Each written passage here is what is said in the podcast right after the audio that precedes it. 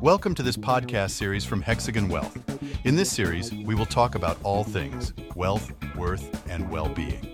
We will deep dive into each of these topics, know what they really mean, and understand from our experts on how to live in abundance. Investment in securities market are subject to market risks. Read all the related documents carefully before investing. The securities quoted are for illustration only and are not recommendatory. Hello and uh, welcome back to our podcast on all things wealth, worth, and well being. Before we jump into the next topic, huge thank you for all the people who've actually taken time to listen to our podcast and sent in some wonderful feedback. Thank you so much for that. Today's guest, once again, is Srikanth Bhagavat, Managing Director at Hexagon Wealth. Welcome, Srikanth. Good to have you again. Hi, Kiran, and uh, thank you. So, last time we had a chat about wealth, and uh, this time around it's going to be the worth. So, as we normally do, let's uh, define worth in your own nice words. Yeah, yeah. English words have multiple meanings. So is the case with worth. If you were to have a look at what the Cambridge Dictionary would say about worth, it says it is the value that one gives to their life and achievements. That is one angle of worth. The other angle of worth is the financial angle, which many of us are familiar with. What we say net worth, which is the sum of all the assets that we own, less the liabilities, what we owe to the rest of the world. So this is considered one's net worth. So the life goes on between net worth and not worth. yeah, maybe start with not worth and eventually end with net worth and better than net worth.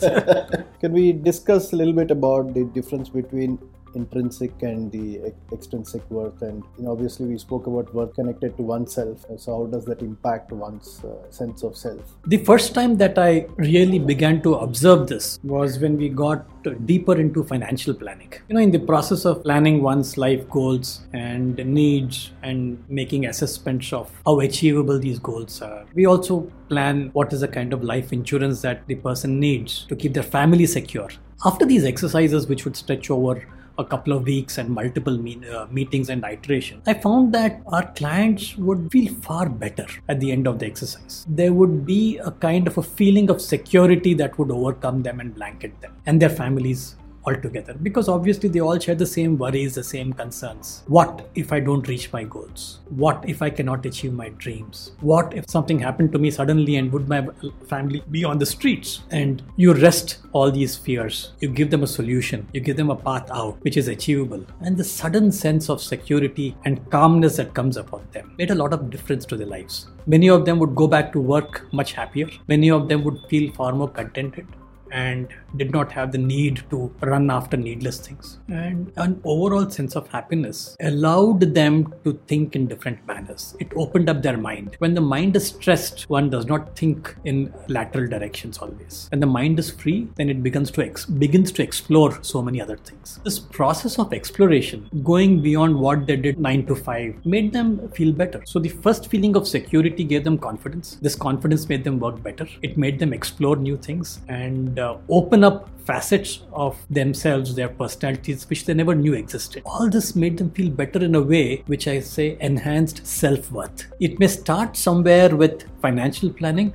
but it goes in very different directions eventually. Very nice. So, when we spoke about wealth last time, there were elements of intangible nature. So, even in the worth, there are elements of intangible nature. Definitely. I think uh, when you're looking at self worth, it's all, all of it is intangible. The moment you take in material wealth out of the equation, it's all intangibles only. You've written a poem. You've gone taken a nice photograph. You've learned to play a sport. What does this do to you? There is a sense of pride in oneself that yes, I can do something more. And this feeling that I can do something more that gives them a sense of belongingness in any community. That is self-worth. Regardless of what that achievement is, whether it's whether it has fetched them a rank or a competition should not matter and does not matter. The fact that they've been able to explore themselves and do something more beyond what they thought they could is what enhances self-worth and confidence. Which it changes their relationship with society. With oneself as well. With oneself as well, Kiran, yes. This is very interesting, right? So there is obviously the rat race for the material world, and obviously there is this happiness.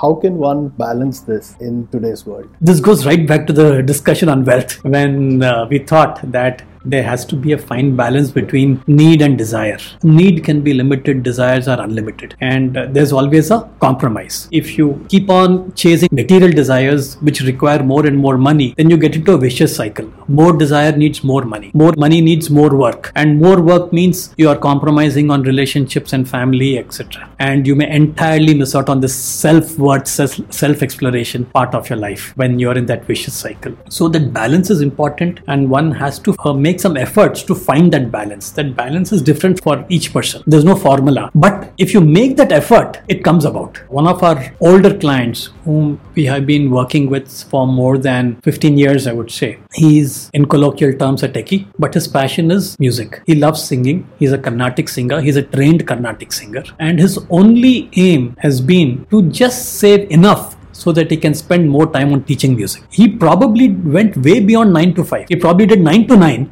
to be able to fund this goal of his. He found his balance there that by keeping his desires limited, his earnings were sufficient for him to get to an earlier retirement and spend more time on teaching music, which is his passion. You don't want to boil the ocean, but perhaps in Gurukul forms of schools, this was taught in a different way. But the, current education system doesn't touch upon any of these, right? Unfortunately, no. In fact, uh, today's education system focuses on competition, whereas self worth is not supposed to be relative, it is supposed to be absolute. Regardless of whether one uh, wins or loses a competition, it should not dent your self worth. That you have tried, that you have learned, that you have done something beyond your own capability and benchmark should be enough. Yeah, t- tell me this thing. I mean, I play with a lot of children every day, and uh, competitive nature is there, but self worth goes up when they win, and it equally goes down when they lose. How can parents, teachers, and, and people around, basically the coaches and everyone around us, can influence the healthy sense of worth rather than encourage the, the competitive nature and hence the other sides of worth as well. Yes, it is a whole ecosystem. The entire ecosystem, the entire society and that we live in focuses on getting to number one and doesn't allow anything else to happen. In advanced economies, there's a lot of leeway given to failure. You're allowed to fail and not bad. It's another lesson learned. And you get up quickly, there's no stigma attached to failure.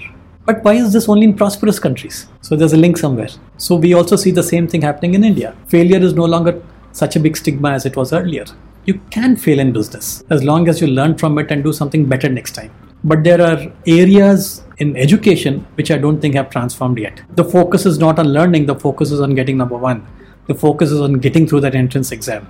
The focus is never on learning. True so true so true now the the person who is in the journey of the self-worth would look at the world different how would the relationships get affected with the people around because if i am doing what i want to do and which in which i'm finding my sense of higher worth obviously i care less about what's happening around uh, so i have another take on that Kiran. the higher your confidence and the higher your feeling of uh, self worth, you give more. You give more of yourself to around you. The moment you start giving more of yourself, you start getting back also a lot of it, maybe compounded. I think actually it helps to strengthen relationships because insecurity is one of the biggest deterrents in relationship building. Enhanced self worth actually will help you create stronger relationships with the people you love and at the workplace, whether you love them or not.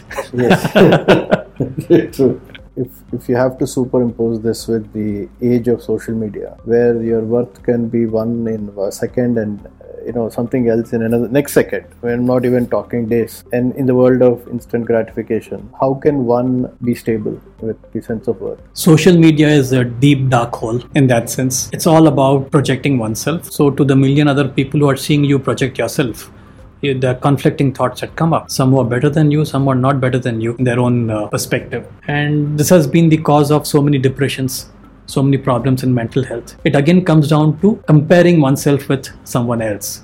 It's a relative measure which causes problems. So I would say that in the world of social media, one has to look at it dispassionately, not get carried away. One cannot become emotional about it. So we spoke about wealth, worth, and well-being. How does the journey flow? We already had a chat about wealth, and now we're talking about worth. And how do you connect the impact of wealth and worth on well-being? Ah, super! It's an evolution. As your wealth grows, as you are better planned and organized on the wealth front, your self worth grows, your confidence and security grows. You start giving more to yourself. In the process of giving more to yourself, you discover a better world. And when you start giving more of yourself, is when the real happiness starts. And that I would call the state of well being, where there's no, no place for selfishness. You're happy with what you have accumulated and you're ready to contribute to community and you're actually contributing to community and that is when one would realize that the kind of happiness one gets from material things is a fraction of what one gets in terms of happiness by giving so that is the ultimate state of well-being one has to learn that so you you accumulate money and run after desires to give you only fleeting happiness but if you're able to jump that move up the scale and start giving instead of spending that is well being. The idea of all accumulated wealth is to create a sense of well being. Okay, I have to ask you this question. I was holding it for the another session, but when did this dawn onto you? Wealth, worth, and well being as the three mantras that you need to follow and help others experience that. Yes, this is an interesting one. You know, we've been practicing financial planning for almost a quarter of a century. And in this quarter of a century, not only have, have I seen so many cycles in the markets, I've seen wealth being built up, I've seen wealth get destroyed, I've seen people grow in their lives, I've seen people go off track because of chasing material things. And when you sort of sit down, recollect all of it, and see what worked and what did not work, you realize that this is the connection for the people it worked for, that they had gone through an evolution. And that root of the evolution was ABC reasons, you know, which we do as part of our wealth management uh, process that is when it started dawning upon me. And anyone who's even reading a bit of Indian philosophy and spirituality and is living that will understand that this is the train to catch. It just requires that spark to bring everything down together and say, hey, yeah, this is what we want to do. And that became our mission. Whenever we have a new prospective client, we take them through a, a, psychometric analysis to understand the deeper behavior, the deeper biases that influence their behavior. And uh, I found that there were a certain set of people who were extremely connected to their future selves. They could visualize themselves what they would want to do in the future, what they want to be in the future, and the path to it.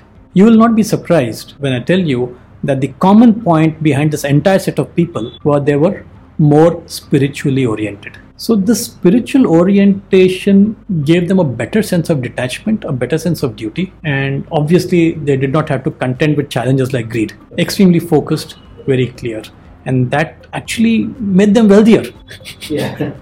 not an intangible, but actually created more wealth for them because of that kind of detachment and focus. Strangely, it's paradoxical that you don't want it, but you get it. Awesome. Any final words of advice on worth? Another point which I should have probably made earlier this entire uh, factor of materialism, okay, which we see people of all ages subject to. It's not just youngsters, I see them across. The moment a new phone model is out, doesn't matter what it costs, they need to have it, isn't it? A new car is launched, they need to have it. A new gadget, a new television, whatever it is, if there's a new thing out there, they need to have it. Why? Because the, they're looking for happiness, but that happiness is not coming from within. It is coming from outside and doesn't last because the moment a new model is launched, they discovered they were not happy. The happiness attached with acquisition goes away very quickly. So the, you, you're always on the treadmill. You're never reaching anywhere you're always looking for the next new model to buy and you're spending all that hard earned money. It's a never ending tale. The only way to break out of it is to improve your self worth by looking inside and not looking outside for it. Very nice. Very nice on that the phone example that you've given when i buy a phone it's not actually sense of worth. But i might feel the impulse just for an instant. Just for an instance and how can i i cut myself? How do i make myself realize that buying this thing or achieving this thing is actually short-lived gratification than the real worth? The way to get out of distraction is to get attracted to something that is more meaningful conversely. And one should have an eagle eye on what you want to do in the future and how are you going to live your lives in the future. If you want a comfortable life in the future, you need to be saving for it. You spend what is left over after saving. But what happens today is people save what is left after spending. Mm-hmm. Is the reverse of it, yeah. the converse. So the process of goal setting helps you figure out how much you need to be saving compulsorily. And whatever you have, you spend either way. by then you already got a discipline, a rigor into your life, and you begin to value the money. The moment you value the money, you, know, you start being more careful about how you spend it. Yeah, I mean, you don't fight the distraction, but you find an attraction. Attraction. Beautiful, beautiful. Okay. Very well said. Hmm. Don't worry about the distraction, just find your attraction and, and make it so strong that it doesn't matter. Yeah. The rest of things. Yeah. Beautiful, beautiful. And that is your future self. That attraction is your future self. Super this has been amazing. I think the, the journey of wealth from wealth to worth, and I'm eagerly looking forward to the next step of well being. Thank you so much, Srikanth. Wonderful having you again. Thanks so much for the insights. Yeah, this is great fun. Happy to contribute, Kiran. Thank you. Thank you for tuning in. Do drop us a note if you want to hear more on this from our experts or have any clarifications. The contact details are given in the description. Until next time, remember, all that matters is wealth, worth, and well being.